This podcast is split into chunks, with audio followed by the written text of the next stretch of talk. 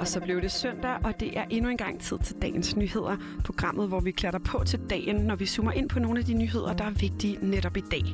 Og først så skal det handle om arbejdsmarkedet, der i den grad mangler arbejdskraft, og derfor kræver dansk industri nu handling fra politikernes side i den kommende finanslov.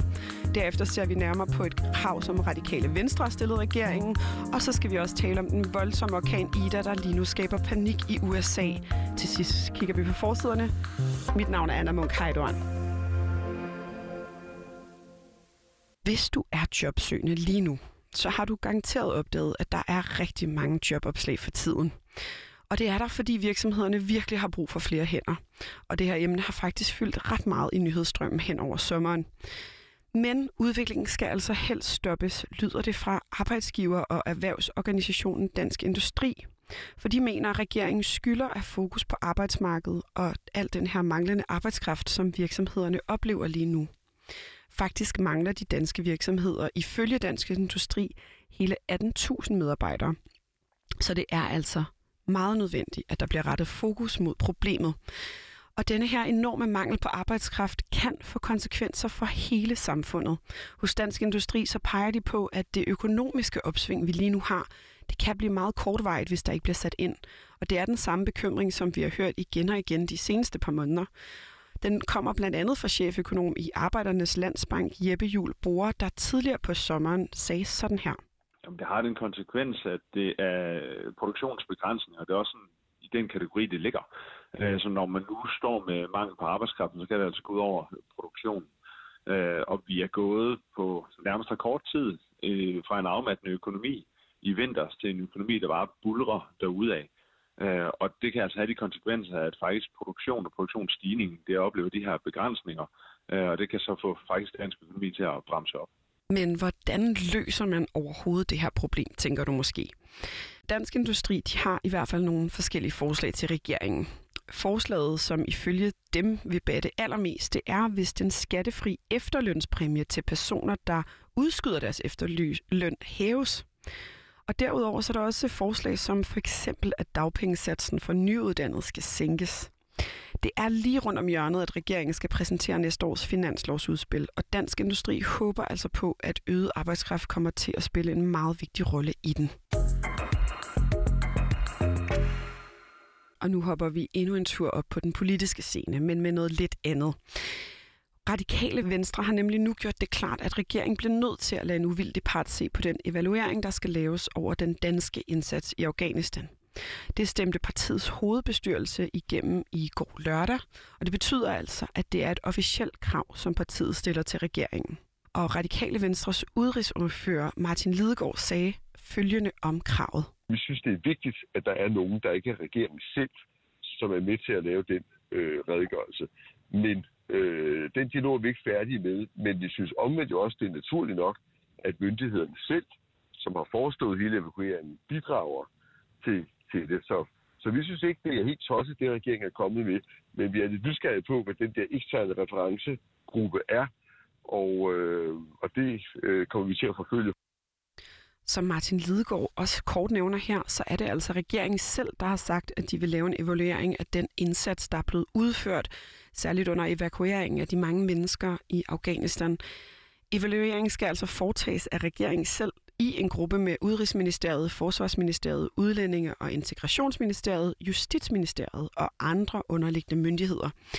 Men det her forslag har Venstre tidligere kritiseret, for de mener ikke, at regeringen kan undersøge sig selv. Regeringen har dog gjort klart i deres plan, at der samtidig skal oprettes en ekstern gruppe, som skal indsamle erfaringer fra indsatsen. Og det er altså den del, som skaber en lille smule forvirring. Det synes Martin Lidegaard i hvert fald. De har jo en ekstern altså referencegruppe med. Øh, så jeg har været en lille smule spørgende over for den øh, meget hårde kritik, der har været fra V og K. For jeg synes jo egentlig, i det forslag, jeg har set i hvert fald, at der er en, en uvildig ekstern gruppe. Men øh, nu er jeg sådan ved at spørge, nu har jeg spurgt regeringen, hvem man præcis forestiller sig, øh, der kunne sidde der, fordi jeg har hele tiden forstået det som, at det var sådan en, en uvildig referencegruppe. Og, øh, og det er jeg lige ved at sikre mig. Men hvis det er det, så synes jeg sådan set, det var det, vi bad om. Og det sikrer partiet sig altså nu ved at kræve af regeringen, at personer udefra kommer med ind over evalueringen. Hos enhedslisten er udrigsordfører Eva Flyvholm enig i, at det er nødvendigt med udefrakommende personer til at kigge på sagen? Det er jo vigtigt for os, at, øh, at alle sten bliver vendt i, i den her sag. Øhm, så, øh, så jeg synes både, det er godt, at der, altså jeg synes sådan set, det er positivt, at myndighederne selv har sat gang i en evaluering nu, men der er selvfølgelig også brug for at sikre, øh, at, at der er uvildighed men hos enhedslisten er de altså lidt mere afventende. For i stedet for at stille krav til regeringen lige nu, så vil øh, Eva Flyvholm vente med de helt skarpe skyts til evalueringen er færdig. Den rækkefølge, man typisk gør det i, det er jo, at man først får myndighederne til at lave en udredning, som får nogle fakta, eller en evaluering, som får nogle fakta frem. Og bagefter, så skal vi jo altid have muligheden for os at sætte nogle øh, eksterne øh, altså at sætte en ekstern undersøgelse i gang, hvis vi synes, der er nogle dele, som særligt trænger til det. Øh, og det er klart, at det er jo også en, øh, øh, det, det, det, er jo, det er jo også en mulighed, vi bestemt holder døren åben for. Ikke? Og Eva Flyvholm nævner altså også blandt andet spørgsmål om, hvorvidt der er blevet lyttet godt nok og tidligt nok til de efterretninger, der kom fra FE. Som noget af det her, de vil holde øje med, når evalueringen kommer. Og så må vi bare holde vejret så længe. Nu skal vi fra Afghanistan og Danmark en tur over Atlanten og helt til sydstaterne i USA. Men desværre er det ikke for at nyde varme og det eksotiske landskab. Det er fordi, at staten Louisiana og andre amerikanske stater ud til den meksikanske golf er blevet advaret imod orkanen Ida, som nærmer sig kysten med enorme vindstyrker. Og det er faktisk ret bemærkelsesværdigt, at denne her orkan rammer netop nu. Og grunden til, at den gør det, det kan min kollega Henriette Kamp fortælle dig om lige her. We now believe that there is a strong likelihood that this will be a Category 4 hurricane at landfall. Uh, that's how quickly the storm is developing. Sådan lød det fra staten Louisianas guvernør John Bell Edwards på et pressemøde i går lørdag. Orkanen Ida nærmer sig i al hast, og det er noget rigtig skidt. I supermarkederne bliver maden hamstret, og Bygninger og ejendele bliver forsøgt sikret mod orkanen på bedst mulig vis. Og det er ikke uden grund, at indbyggerne, særligt i kystbyen New Orleans, er på barrikaderne. For det hele giver déjà vu til orkanen, der ramte området for præcis 16 år siden.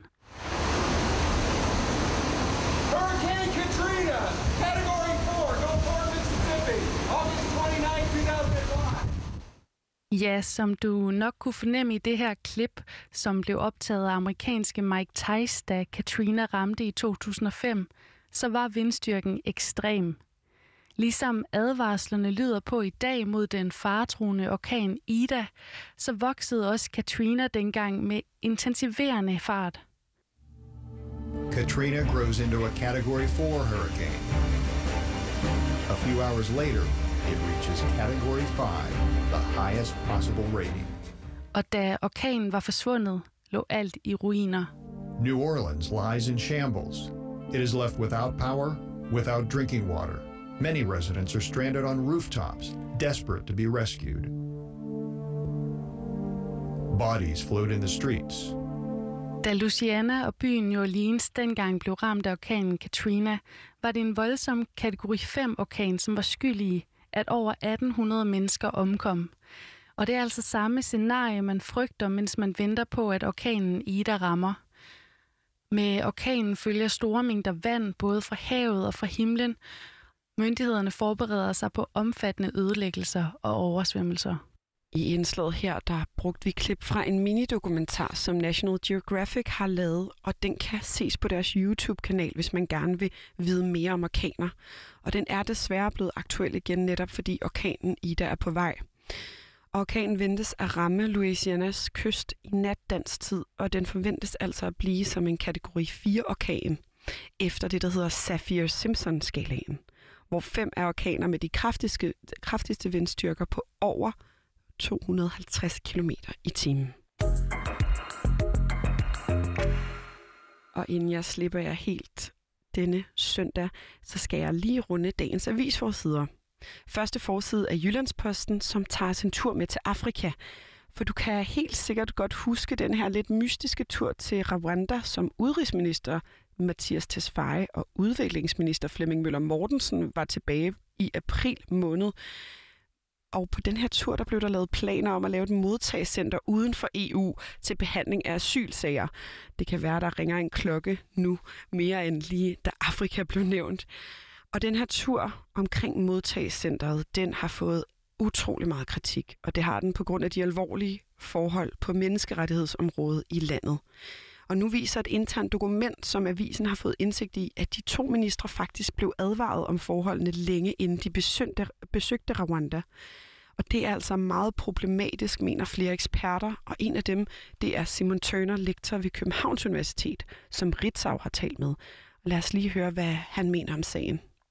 Umiddelbart har det jo ikke nogen øh, betydning for asylansøgeren. Det, det, der er problematisk ved det, det er jo, at man er med til at støtte og legitimere regime, som man måske helst ikke vil. Man skal i hvert fald gøre sig det klart, hvad det er for, at det ikke kun er, er et positivt øh, land, man samarbejder med, selvom der er mange positive ting ved det. Og du kan altså læse mere om denne her lidt prekære sag i Jyllandsposten i dag. På politikens forside har vi til gengæld en historie, som bestemt heller ikke er behagelig læsning. Avisen kan fortælle, at der er en stigende tendens til, at ofre for voldtægt har mødt gerningsmanden gennem en dating-app. Og det øh, har de baseret på en rundspørg, som avisen har gennemført blandt ni af landets centre for voldtægtsoffre. For der kommer flere og flere, altså fortæller, at de er blevet voldtaget af en, som de har mødt gennem en dating-app, som for eksempel Tinder eller Happen, som de fleste af os kender.